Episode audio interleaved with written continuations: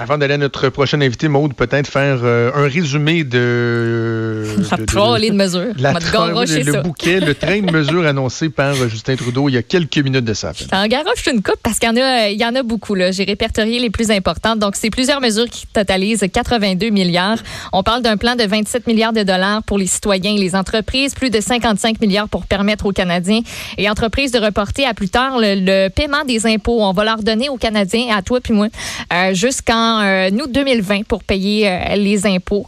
Euh, ceux qui ne bénéficient pas de l'assurance emploi vont recevoir l'équivalent de 14 semaines de protection. Par contre, le premier ministre a dit que ça va prendre encore quelques semaines là, avant que les Canadiens qui sont pas éligibles à l'assurance emploi puissent justement avoir un premier chèque du fédéral grâce à cette mesure-là. C'est long, ça. C'est long, quelques semaines. Ouais. On parle aussi de, de bonification de l'allocation canadienne pour enfants au cours des prochains mois. On va bonifier le crédit de TPS pour personnes à faible revenu. Il y aura du financement pour les centres d'hébergement d'urgence. On va aussi venir en aide aux sans-abri. Et il y aura des mesures euh, par rapport, euh, enfin, un fonds dédié aux Autochtones. Donc, ça fait partie de ce qui a été euh, annoncé ce matin.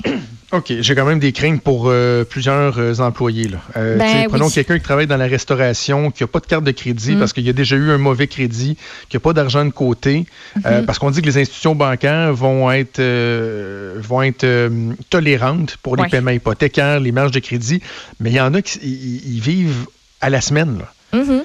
Euh, donc, de ne pas avoir de sous pendant quelques, quelques semaines, euh, ça vient mettre en lumière toute l'importance du soutien communautaire dont on parlait il y a un instant avec euh, le ministre Jean Boulet. Là, je pense aux banques alimentaires et tout ça.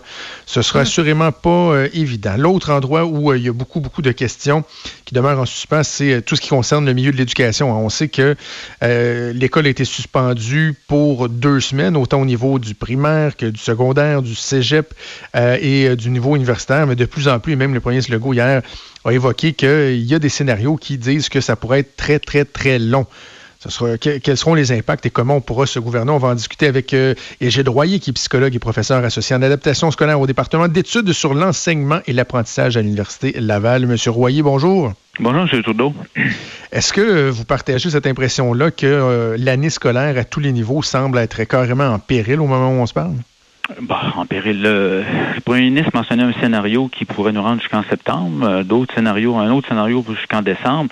De toute évidence, euh, écoutez, d'arrêter l'école pendant deux semaines n'aurait pas eu un grand impact, mais mhm. présentement, si on s'oriente vers, vers une situation de mois, euh, ça va devenir un excellent moment pour créer, consolider ou restructurer toute notre infrastructure d'enseignement à domicile. Mais dès maintenant, et à l'intérieur de ce, système-là, il va falloir prévoir quelque chose de particulier pour les jeunes qui, ont, qui sont déjà en difficulté scolaire, parce que le décalage d'un arrêt de plusieurs mois va véritablement se faire sentir de manière importante là, sur la réussite scolaire de ces jeunes-là. Et plusieurs points là-dedans. parlons de la situation du Québec par rapport euh, aux autres euh, provinces ou à d'autres euh, pays. Je disais ce matin, on a, vraiment l'impression qu'on a eu un retard sur notre capacité justement à faire de l'éducation à distance, que ce soit via, via le web ou d'autres d'autres technologies. Est-ce que vraiment il y a un retard au Québec par rapport à, ce qui se fait ailleurs? Si je me fie sur l'avis d'un des meilleurs spécialistes qu'on a au Canada, qui est titulaire de la chaire sur ces questions-là au Canada, Thierry Carcenti, de toute évidence, il y aurait il y a du travail à faire. On n'est pas en avance sur ce, domaine-là. Mais ça nous ramène de manière globale au fait que autant le gouvernement prend des mesures qui sont tout à fait pertinentes, là, gère mhm. bien ce qui, se ce qui se passe au niveau de la santé, on a des mesures économiques qui rentrent. Là, c'est le temps de vraiment de structurer, d'être proactif au niveau des mesures éducatives indépendamment du niveau de retard qu'on pourrait avoir, moi, enseignant de deuxième année primaire, je peux très bien, dès maintenant, par courriel, déjà commencer à envoyer certains éléments ou certaines activités qui peuvent être faites à la maison via un tuteur euh, ou un, euh, celui qui garde les enfants à la maison, peut-être une demi-heure, trois quarts d'heure, une heure par jour, et qui porte sur des dimensions sociales, la lecture, mathématiques, etc. Ça, je peux utiliser le courriel déjà et garder un contact avec mes élèves les plus vulnérables. Mais par la suite, ça va prendre plus que ça si on veut couvrir, entre autres, les besoins au niveau du secondaire, du collégial et de l'université. Et, le problème, c'est que les enseignants, à ce moment, ils n'ont pas le droit de le faire. Euh, les, échos qu'on a, c'est quand même qu'un enseignant voudrait donner des exercices. Euh, le mot d'ordre, pour que ce soit uniforme, si on veut, c'est toucher pas rien. Non, je pense que cette information-là me semble fausse, dans la mesure où, écoutez, j'ai moi-même un certain nombre de petits-enfants qui sont en contact avec les enseignants présentement. J'en ai en deuxième année qui recevaient de toute manière de l'information, un courriel chaque jour de son, de son enseignant.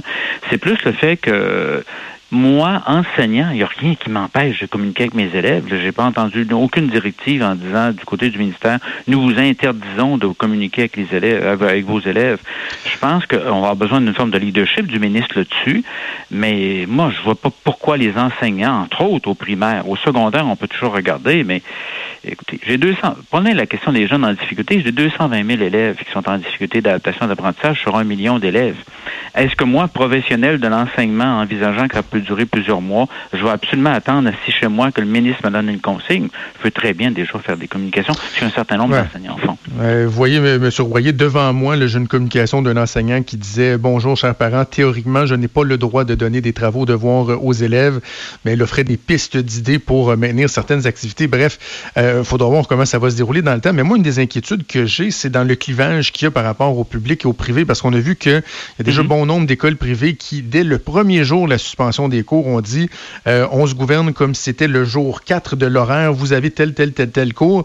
Et là, euh, ça soulève euh, cette crainte-là d'augmenter l'espèce de clivage qui entre les élèves du privé et du public, n'est-ce pas? Oui, il peut y avoir une forme de clivage entre le privé et le public. Là.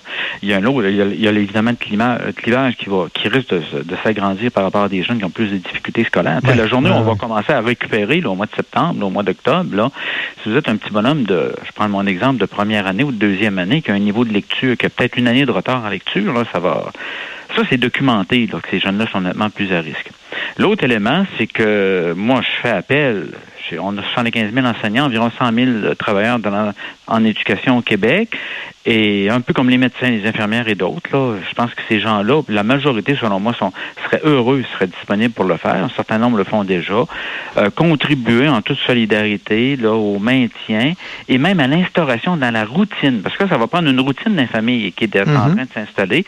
Écoutez, dans la routine familiale, il y a jouer dehors, il y a prendre les repas, il y a faire euh, des jeux vidéo. Puis à un moment donné, il y a une routine qui dit on se consacre peut-être une demi-heure, trois quarts d'heure, une heure chaque jour à des activités qui touchent la lecture, les mathématiques ou autre chose mais il n'y a rien. Écoutez, si des enseignants se disent je n'ai pas le droit de communiquer avec mes élèves pour leur suggérer des activités ou des lectures à faire durant la période, en tout cas, je n'ai pas la même interprétation d'autonomie professionnelle, on se comprend? OK, OK, on se comprend. Euh, on a vu qu'en Alberta, le mot d'ordre semble être de dire ben, on va considérer que les élèves passent leur année mhm. et on va faire du rattrapage dans euh, l'année suivante. Est-ce que, advenant un scénario là, où euh, vraiment l'année en cours serait en péril, est-ce que c'est une bonne idée? Ou comment vous, vous voyez la suite des choses? On a vu des, on a vu la crise du verre là, on a vu des situations, c'était moyen long de conflits syndicaux, on a vu des situations, entre autres, je pense au niveau collégial, de, de carré rouge au niveau universitaire. Il y a jamais d'années universitaires qui ont été perdues ou c'est vrai pour le primaire, secondaire, puis le collégial aussi. Donc tout le monde, que tout le monde monte d'année, c'est quasiment une promotion sociale, une promotion automatique là.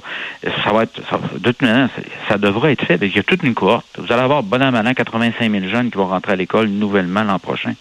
Mais une fois qu'on a dit ça, euh, il va y avoir des ajustements de fait au niveau des évaluations, au niveau des contenus, mhm. il va y avoir de la récupération, mais au risque de me répéter, pour il y a un certain nombre de jeunes, il ne faudrait pas que dans quelques années, on se dise, écoutez, là, à cause de ce qui s'est passé là, au niveau du corona, à cause du coronavirus et du manque de classe, ça a véritablement modifié de manière importante l'avenir ben, de mon jeune. Exact. C'était, c'était justement ma prochaine question, M. Royer. Je, me disais, dans quelle mesure ce qui se passe là pour avoir un impact pour le reste du cursus scolaire d'un élève? Est-ce qu'on, est capable de faire le rattrapage de façon euh, rapide? On sait que les, enfants, particulièrement, sont des spécialistes de l'adaptation, on s'adapte à toute, à toute situation, mais est-ce, qu'il y a un risque qu'à un moment donné, on vienne modifier carrément le cheminement et qu'on se ramasse avec des élèves qui vont être en rattrapage pendant tout le long de leur cursus?